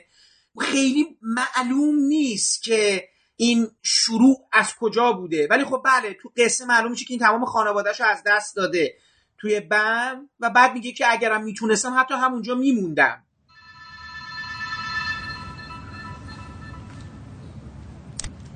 بله. الو. فرشته؟ هان تویی؟ هیچ خبری ازت نیست. کجایی؟ همینجا. سلامت کو. سلام. چطوری؟ خوبی؟ چطور می‌خوای باشم؟ هنوز تو بم هستی؟ نه. خب کی می‌خوای برگردی اونجا؟ نمی‌دونم. نمی‌دونی؟ یعنی چی؟ پس خون و زندگی چی میشه؟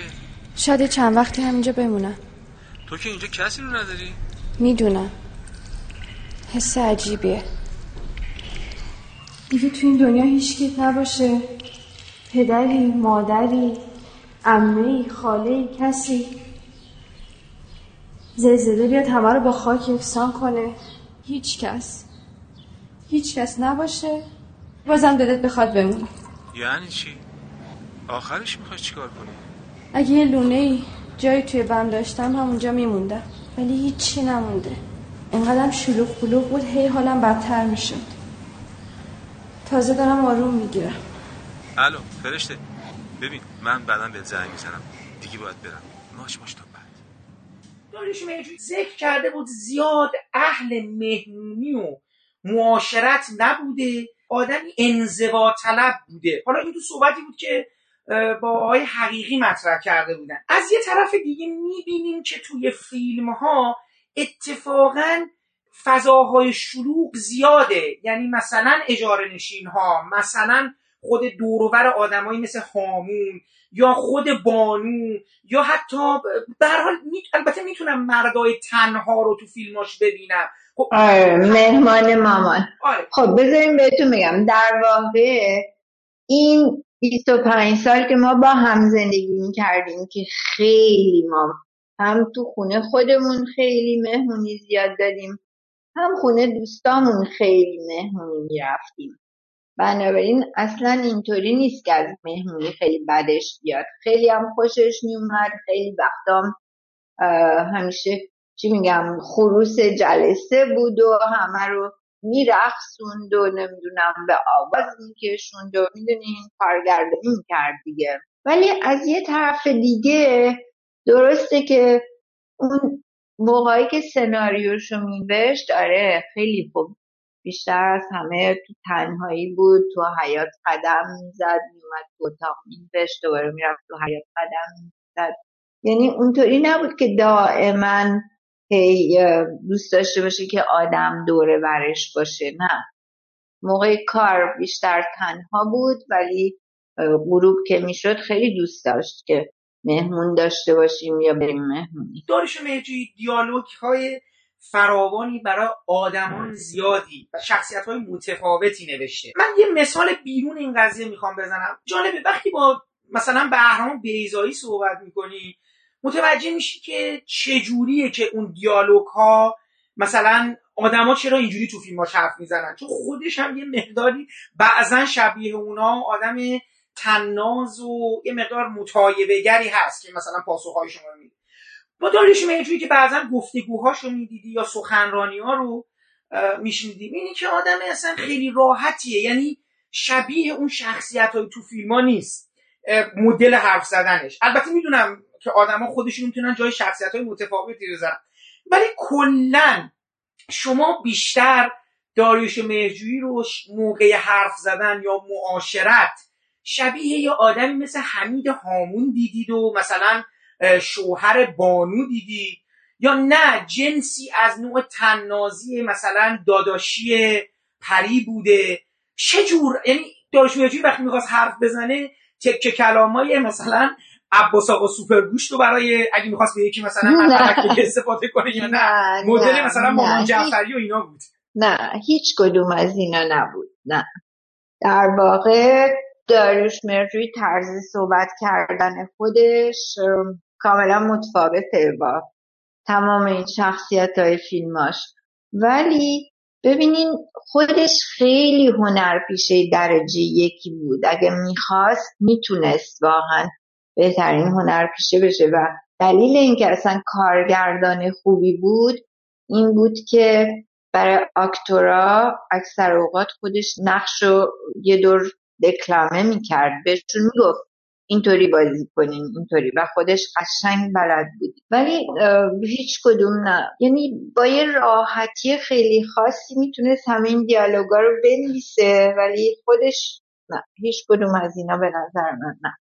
خیلی ساده تر و متین تر بستگی داشت که مثلا با بچه یه جور حرف می‌زد با من یه جور با دوستای نزدیکش یه جور دیگه. حالا این قضیه که گفتین خیلی بازی و اینا بود فکر کنم دوباره تو همون صحبت های حقیقی و تو اون فیلم یه بخشایش بود. اصلا این بال ماسکه و این تئاتر بازی کردن و این نما پانتومیم و اینا مثل اینکه تو جریان های اون مهمونی بوده که سالها قبل برگزار می شده درسته؟ آره اصلا قبلا هم که جون ساختمون محمودیه میشست که مستجر گلی ترقی بود خیلی وقت داره. برنامه های اینطوری میذاشن تو خونه ما هم همینطور. خونه ما هم وقتی مهمونی بود نمی‌دونم تئاتر میذاشتن نمی‌دونم بر بچه ها همه دور هم جمع بودن بالاخره کارایی می‌کردن ولی بیشتر مثلا ساز می‌زدن و آواز میخوندن. تو خود کارهای مهرجویی کدومو بیشتر دوست دارید غیر از اینکه حالا خودتون حالا چه قبل انقلاب چه بعد انقلاب؟ دایره مینا دایره مینا رو خیلی دوست داشتم. چه دلیلش چی هست؟ شاعرانه بود هم سیاسی بود هم اخلاقی بود همه چیزش خیلی عالی بود دیگه. با توجه به اینکه دایره مینا یه جای خاصی تو خود کارنامه مهرجویی هست احساس می‌کنید تاثیر اطرافیان در جهانی که مهرجویی توی فیلم ها شکل داد چقدر بود من به صورت خاص معاشرت داریوش زیاد. خیلی زیاده برای اینکه می‌دونین اون دوره ای که مثلا با سایدی کار می‌کرد خیلی کارهای عالی انجام دادن بعد یه دو تا سناریوی دیگه هم داشت با سایدی که دیگه خورد به انقلاب نشد کار کنن و اینا. البته حیوانی سایدی هم یه ذره دیگه انقدر میزان مصرف الکلش رفته بود بالا. فکر می‌کنم یه ذره قاطی کرده بود وگرنه خیلی سناریوهای خوبی با هم کار کردن که دو تاشونو که من می‌دونم فیلم نشد و خیلی خوب سایدی که رفت خب یه خلایی ایجاد شد دور داریوش. همه آدم تحت تاثیر معاشرتاشون قرار می‌گیرن. با شما موافقم ولی احساس می‌کنم حتی به یه نوعی حضور و وزن افرادی مثل خانم ترقی آقای شایگان عزت الله انتظامی کلا و خب حالا ساعدی به یه نوعی حتی مثلا نصیریان آدمایی که با خود داریوش مهجویی در بدبستان فکری هم بودن با این که من تو همین صحبت های شما متوجه شدم که بیشتر این فیلمنامه ها تجربه های شخصی زندگی شما دو نفر هم بوده. ولی به نظر میاد حتی یه مقدار این قسمت اندیشه فیلم ها اون روح درون فیلم ها هم محصول یه جورایی حضور اون آدم ها به صورت ناخودآگاه هم بوده. می‌خوام بدم شما هم همچین حسی رو داشتید کلا؟ اولا که ضرب المثل فرانسوی هست میگه به من بگو دوستات کن تا بگم تو چه جور آدمی هستی. ما یه دوره دوره فکر کنم 25 ساله که من با داریوش زندگی کردم حلقه دوستای خیلی نزدیکمون داریوش شایگان گلی ترقی عزت و اینام بودن. فامیلای دیگه گلی فرشید مسقالی عباس کیارستمی. یعنی این آدما بودن در طول سالهایی که من با کردم. ولی به نظر من اونقدرا شاید روی سناریو نویسی تاثیر نمیذاشتن اما روی خب ذهنیت کلیمون آره وقتی آدما با هم معاشرت می‌کنن خب رو هم دیگه تاثیر می‌ذارن ولی مثلا من نمی‌تونم بگم که کدوم فیلم داریوش مثلا تحت تاثیر داریوش شایگان ولی مثلا عباس کیارستمی دقیقا یادم یه روز به گفت که این فیلم Like I'm One Love اون شخصیت استاد پیرمرد ژاپنی رو دقیقا از روی شخصیت داریوش شایگان نوشته و ساخته. بر داریوش نه یادم نمیاد که مثلا انقدر مستقیما دوستاشو وارد سناریوهاش کرده بود بیشتر درگیری های خودشه. آن یه چیز خیلی بامرزم این که مثلا سناریوی هامون رو که تموم شد فیلم شد ساختن مثلا رضا براهنی که دید با اینکه خیلی دوست صمیمی بود و اینا اصلا با داریوش قرار کرد برای اینکه گفت تو این داستان زندگی من و ساناز رو برداشتی فیلم کردی. به نظر میاد که خود هامون و اساسا فیلم های دیگه داریوش مهجویی دلیل اینکه تماشاگرها بخشی از خودشون رو در اون می‌دیدن. دلیل این پذیرفته شدن و فهمیده شدنشون بود. کاملا موافقم. یعنی آدما می‌تونستن همزاد پنداری کنن با این شخصیت. برای اینکه این شخصیت های واقعی بود که به خود شخصیت داریوش خیلی نزدیکه. آره. داریوش مهجوی اپتیمیست بود یا پسیمیست بود؟ بدبین بود یا خوشبین؟ نسبت به کلا مسیری که داره جهان و انسان میره. حس شما چی بود؟ ببین آدم از لحاظ فلسفی خیلی پسیمیست بود خب؟ از به نظرم نیهیلیست بود. اما یه آدم خیلی خوشگذرون و خیلی شیکمو و همه لذت های زندگی رو خیلی دوست داشت. از این حضور عنصر غذا به این اندازه در فیلم ها کاملا یک چیز ناخداگاه خداگاه هم همیشه بود چون من تو مصاحبه شما تو چیز خوندم که گفتید نه اصلا مسئله غذا برای هر دوی شما هم خیلی مسئله مهمی بوده. حالا به عنوان یه نشانه خیلی خوب از یکی از غریزی ترین و لذت بخشترین تفریحات آدمی دیگه. حالا خانم جواریان مسئله پول چی بود؟ یعنی درگیری با پولم تو این فیلم ها خیلی زیاده. اینو شما چگونه می‌دیدید؟ با اینکه به نظر میاد که حالا نگیم آریستوکرات ولی قطعا متوسط و متوسط رو به بالا یا حتی مرفه به اون مفهوم می اومدید شما. ولی جالبه تو فیلم ها خب هامون که مسئله اصلیش اگه زندگیش اون مسئله پوله نبود شاید اصلا رابطهش با زنه و اینا اینجوری نمی‌شده مجبور نبود بره برای دکتر سروش. که می‌دونم وسیله خون اینو بسازه. و بقیه آدما مسئله پول زیاد دارن. مسئله سارا مسئله پول دوباره. اصلا نکته اصلی دعواها سر پول اونجا دیگه. این پوله تو فیلم های دیگه هم بعضا میاد. خب تو دایره مینا هم دوباره پول داریم. و جاهای دیگه. خودتون احساس می‌کنین چرا این پول همیشه بود؟ ببینید من برداشتی که از داریوش دارم اینه که ظاهرا از پول خیلی بدش میومد و خیلی براش یه چیز چرک بود و همیشه خیلی دوست داشت بگه که آدم خیلی این متریالیه من هیچ وقت توجه نکرده بودم که انقدر تو فیلماش موضوع مهمه. ولی الان که میگین آره درست این سرنج این ماژیک کن ببینم این اسپکتروفوتومتری این سانتریفیوژ.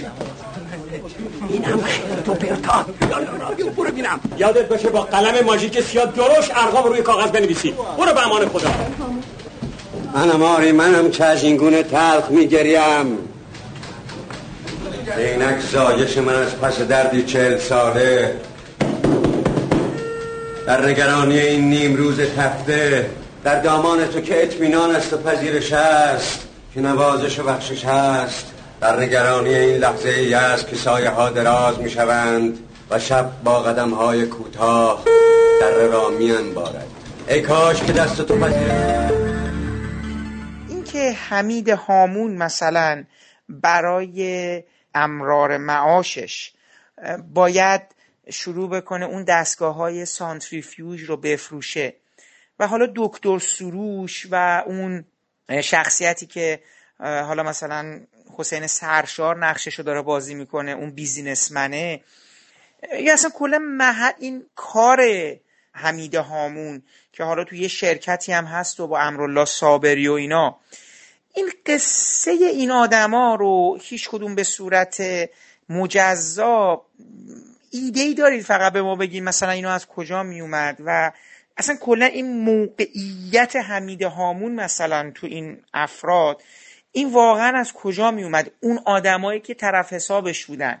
در مورد اون کاری که هامون می‌کنه که دستگاه نمی‌دونم سانتریفیوژ این ور اون ور میره مثل سیلزمن هی خودش اول نشون میده چه جوری کار می‌کنن و اینا این یکی از دوستامون مرحوم رضا علوی با اینکه خودش یه آدم خیلی فرهیخته بود یه مدت رایزن فرهنگی ایران در هند بود یعنی واقعا اصلا یه آدم خیلی تاپ درجه یک ولی مثل اینکه به خاطر کمبود مالی و اینا یه همچین کاری می‌کرد یادم داریوش برام تعریف کرده بود. فیلم کنم توی کتابش به خاطر یک فیلم بلند لعنتی هم راجبش صحبت می‌کنه. ولی راجب دکتر سروش نه یادم نمیاد که واسه ما شخصیت های دکتری که انقدر شوخ تب و اینا باشن دورورمون نداشتیم. ولی یه چیزی می‌دونم راجب داریوش. ببینین این مسئله چرخ و چرخ فلک و اینا تو فیلماش خیلی میاد. این چرخه به نظر من نماد خود زندگیه که در حال چرخیدن مثلا تو صحنه اجاره نشینام می‌بینیم که صندلی چرخ داره یار تا یاران تو پله ها میفته ولی همینطور چرخه داره میچرخه. ولی نم میگم شخصیت دکتری که به بامزگی فتولا و ویسی باشه توی هامون دورورمون نبود. نسبت به دکترا خیلی حس خوب و خوشایندی نداره. حالا من می‌خوام برم یه خود جلوتر. ببینید حتی ما بحثمون هم در مورد این روشن فکری و روشن فکر ایرانی. ولی متوجه میشی می‌بینی که با اینکه خود داریوش مهرجویی داره از جایی میاد که میگم برگردم به همون صحبتش که تعاملش روابطش بدبستونش معاشرتش با روشنفکر جماعته با هنرمند جماعته با اینا. ولی حتی از اینها هم تصویر خوشایندی شما تو فیلم ها نمی‌بینید همواره این تصاویر تصاویر با یه جور تعنه با یه جور شوخ آره تنز تلخی هست نسبت به آدمای حرفه‌ای نسبت به دکترا مهندسا نمی‌دونم روشن فکران این فکر کنم از یه نوع کمبود خودش میومد اصلا کسی رو قبول داشت؟ داریوش مهرجویی این نکته. نه اصلا. جز همین چند تا دوستش نه.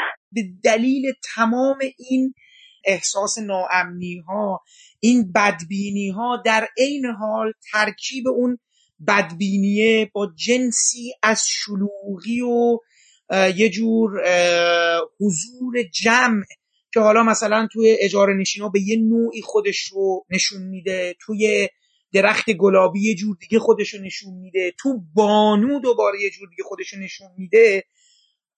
حالا اون آدمایی که تو این جمعا احساس زنده بودن می‌کنن یه خود فضای گرم و مهمان مامان البته. دلیل این تناقضه این تصویر چند بچی همون تصویریه که تماشاگرها دوستش دارن. چون هم ضعفاشون رو می‌بینن همون خوشیه رو می‌بینن. ببینین این حسه که میگین. اولا تو فیلم های تا قبل از اجاره نشینا که نبود تو دایره مینا و نمی‌دونم پستچی و هالو و گاو و سه فیلم هایی که قبل از من ساخته بود نبود. توی مهمان مامانم هست و فکر کنم بخاطر اینکه مهمان مامان سناریوشو باز موقعی نوشت که هنوز با هم زندگی می‌کردیم و اینا. سناریوش خیلی فیلم شیرین تر بود. اون چیزی که فیلم شد. این فیلم کنم دوران زندگی ماست که این همه مهمونی داشتیم این همه بهمون خوش میگذشت همه چی عالی و بعد تموم شد. این فیلم اخیرش رو ببینیم خیلی جالبه. نسبتا فیلم خوبیه خیلی بهتر از اون نارنجی پوش و نمی‌دونم که خوب برگشتی اینا. ولی یه مهمونی قراره بشه که هیچکی نمیاد و بعد بارون می‌گیره و همه غذاها خراب میشن اینو فیلم رو قبلا نوشته بودن. من تو گفتگو با آقای حقیقی خوندم که یه ایده اینجوری سالها قبل داشتن. این همونه پس. آره. حالا ساختتش و برای من می‌دونین دقیقا همینه. اون دوران خیلی خوش زندگی داریوش هم تموم شد دیگه. اون 25 سالی که با هم زندگی کردیم واقعا یه دوران طلایی بود که فکر یه انعکاسی بالاخره فیلم هم داشت. کارهای داریوش مهرجویی در دوران اوجش داشت با شما صورت می‌گرفت. شما چی شد که با بقیه فیلمسازها؟ من مطمئنم حتما پیشنهادهایی داشتید. یعنی به هر حال آره خیلی من خیلی کارگردان به هم زنگ می‌زدن که باهاشون کار کنم. مثلا فرمان‌آرا زنگ زد چند تای دیگه یادم نمیاد دقیقا یا ولی همیشه رد می‌کردم. برای اینکه من اصلا خودم رو طراح صحنه حرفه ای نمی‌دونستم. این کار فقط برای داریوش می‌کردم و بعد می‌دونید برای آرشیتکت یه ذره یه کار جوری بگم. bonus دیگه. میشه گفت bonus دیگه. اضافه است. من کافی نبود این کار فقط برای داریوش حاضر بودم بکنم. حالا الان که نگاه می‌کنید بازم همونجور اعتقاد دارید که درست بوده یا نه دوست داشتید. حال میشه گفت یه اوقات فراغتی هم هست. کنار می‌دونم حجم کاری در مقام آرشیتکت انقدر فشار و فکر و انرژی دارید. جای دیگه می‌ذارید که شاید دیگه وقتی نداشته باشید. ولی اساسا به عنوان گریز یا به عنوان اوقات فراغت یه مقدار فاصله گرفتن از اون شغل اصلی براتون حالا جذاب نبود که یه خود چیز برین البته بماند تو فکر کنم فیلمای خود مهرجوی انرژی شما رو خیلی می‌گرفت دیگه. خیلی خیلی جذاب بود. اصلا به ما خیلی خوش میگذشت دوران فیلم برداری. خیلی عالی بود. ولی خب این تا موقعی بود که من داریوش با هم بودیم دیگه. بعد که جدا شدیم دیگه معنی نداشت. چون بر من حرفه اصلیم نبود. هیچ وقت که بخوام این کار ادامه بدم. تمام این مدت که من و با هم ده تا فیلم ساختیم من همیشه خیلی مواظب بودم که همه باهاشون درست رفتار بشه می‌دونین؟ به هیچ کس چاف نشه سر کسی کلا نره نمی‌دونم کسی مریض نشه. اگه کسی مریض می‌شد من میبردمشون دکتر. یا من یا آقای کنی. آقای کنی هم همینطور. آقای کنی همیشه سعی می‌کرد که همه خیلی خوش بگذره همه چیز خوب پیش بره. اگر حتی مثلا تهیه کننده الان پول نداده یا ما سر فیلم برداری پول نداریم اینا خودش از یه جایی جور می‌کرد نمی‌دونم همیشه بهترین ناهارا رو می آورد موازه به همه بود. یه نوع مثل اونس فامیلی بین هممون بود و فکر می‌کنم که این جنبه فیلم ساختنم خیلی مهمه. یعنی می‌دونین آدم به یه حد خیلی حرفه‌ای می‌رسه. ولی بعد یه سر ماوراتر از حرفه‌ای این جنبه خیلی دوستانه و فامیلی و انسانی قضیه است و این ما داشتیم همیشه. و شما دیدم که دو تا سه تا ویدیو آرت هم یعنی رفتیم دیگه برای کارگردانی و اینا. و این برای من جالب شد. یه مقدار برای ما صحبت می‌کنین اصلا چی شد که این کارگردانی کارای ویدیو. این ویدیو آرت اصلا از کجا می اومد و این آیا به دلیل دیگه بودن این اندازه با عجین شدن شما اینقدر با سینما بود یا نه؟ چون برام خیلی جالب بود که رفتین طرف دو سه تا ویدیو آرتی که حالا یکیش هم تو یوتیوب هست و موسیقی خیلی جالبی هم داره. زیر بام های تهران. یه همچین چیزی فکر کنم ترجمهش باید بکنیم اگه روی بام های تهران. بله. On the roofs of تهران ببین من اصلا جوون که بودم تینیجر که بودم دلم خواست یه فیلم کوتاهی بسازم که اول دختره یه اتاق خالی داره. هی میاد یواش یواش یواش اون اتاق رو میچینه. بعد یواش یواش وقتی پر میشه همه چیزش درسته یه قطعه موزارت خیلی زیبا گوش میده و بعد یواش یواش همه چی رو دوباره خالی می‌کنه و آخر سر باز توی اتاق خالی خالی. ویدیو آرت هفت درجه رو برای هشتصدمین سالگرد تولد مولانا. خواستم یه ویدیو آرتی بسازم که تو موزه هنرهای معاصر بذاریم. و خب خیلی روش کار کردم دیگه. اکیپ خیلی حرفه‌ای هم با هم کار کردن. رج منصوری دخترم هم که بازیگری میخون توش بازی می‌کرد اینا. دوران جوونیمو پیاده کردم. همین. ولی متاسفانه نه تو موزه گذاشتن من دیگه دوران دکتر سمی آذر تموم شده بود. فقط یه دفعه همین تو کمبریج نشون دادن خب یه دونه کارم با گلشیفته کردین درسته؟ نه نه. اون که فیلم برداری می‌کردم یه روز گلشیفته اومد سر فیلم برداری بعد عباس عطار اومد سر فیلم برداری. اون عکسی که مریم و گلشیفته سر فیلم منن. بهرام رادان توی صحنش بازی می‌کنه. بهرام رادان نقش نجار رو بازی می‌کنه که داره کتاب نمی‌سازه. این 7 دیگریه اون یکی که روی بام های تهران اون از کجا اومده بود؟ که اونو پژمان بازقی بازی می‌کنه دیگه درسته؟ قرار شد یه فیلم بلند با جی انانیا که کارگردان آمریکایی یکی از استادای مریم بود توی تیش. اون می‌خواست یه فیلم بسازه که مثلا اون یه قسمت می‌سازه میفرسته تهران من اون فیلم تو تهران ادامه میدم بعد میفرستم نیویورک بعد ادامه میده.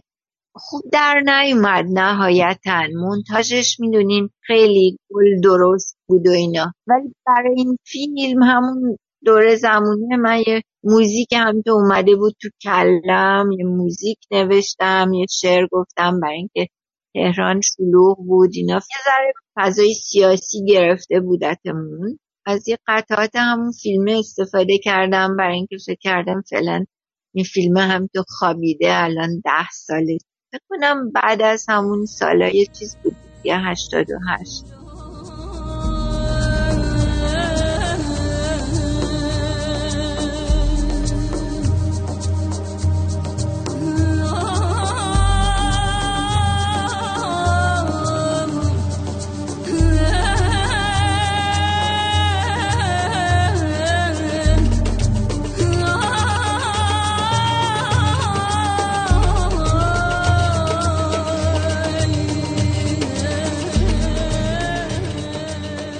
این پادکست هم همینجا به پایان می‌رسه و من امیدوارم صحبت های خانم فریار جواهریان درباره همراهی و همکاری هاشون با داریوش مهجویی در سالهای گذشته برای شما مفید و شنیدنی بوده باشه. برنامه های آینده ما مجموعه پادکست ویژه است که به درگذشت محمد علی کشاورز اختصاص دارند و ما در اونها با جمعی از دوستان و همکاران ایشون گفتگو کردیم و سعی کردیم یاد این هنرمند عزیز رو که به تازگی از میان ما رفتند رو گرامی بداریم. پیش از خدافزی بعد از زحمات آقای محمد شکیبا که تدوین این پادکست رو به عهده داشتند تشکر کنم و برای رعایت نصف نیمه حق معلف از قطعات موسیقی که در این پادکست استفاده کردیم نام ببرم. موسیقی عنوانبندی با نام رقص گدایی از ساخته های گروه کلزماتیکس هست و برگرفته شده از آلبوم موسیقی جنزده.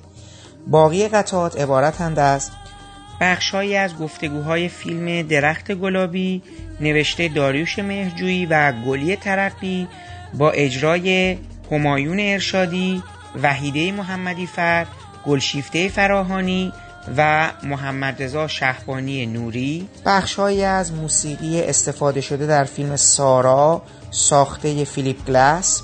بخشهایی از گفتگوهای فیلم سارا نوشته داریوش مهرجویی با اجرای یاسمین ملک نصر و خسرو شکیبایی. بخشهایی از گفتگوهای فیلم پری نوشته داریوش مهرجویی با اجرای نیکی کریمی و فرهاد جم. بخشهایی از گفتگوهای فیلم لیلا نوشته داریوش مرجویی با اجرای لیلا حاتمی و علی مصفا بخشهایی از گفتگوهای فیلم فرش و فرشته نوشته فریار جواهریان با اجرای لیلا اوتادی. بخشهایی از گفتگوهای فیلم هامون نوشته داریوش مهرجویی با اجرای حسین سرشار و خسرو شکیبایی. بخشهایی از موسیقی متن فیلم فرش و فرشته از ساخته های تالکو. و من برای پایان این پادکست هم بخشی از موسیقی ویدیو آرت برفراز بام های تهران از ساخته های خانم جواهریان با تنظیم فرشاد فزونی و خوانندگی سارا نائینی و شوکا معتمدی رو برای شما انتخاب کردم. که امیدوارم از شنیدنش لذت ببرید.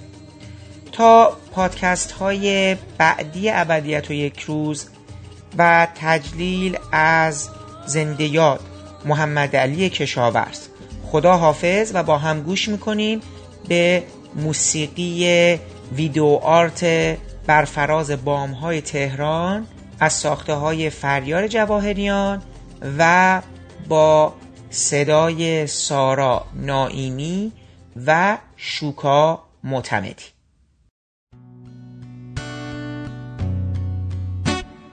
Notre ville sans mémoire, on l'a détruit de toutes parts, et un parfum de fin de monde s'éparpille sur le trottoir. Sur la grande vue célestiale de notre ville infernale, où tout le moment, tout l'amour souvent, moi je ne cherche qu'un moment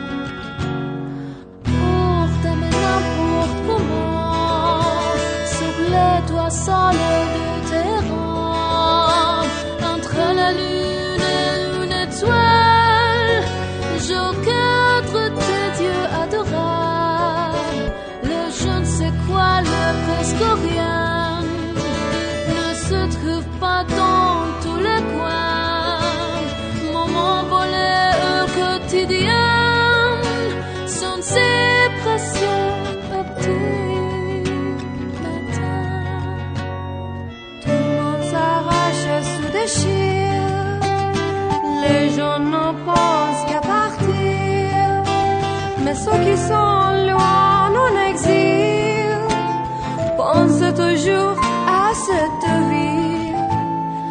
Ils ne savent pas qu'elle a changé. Le désespoir y est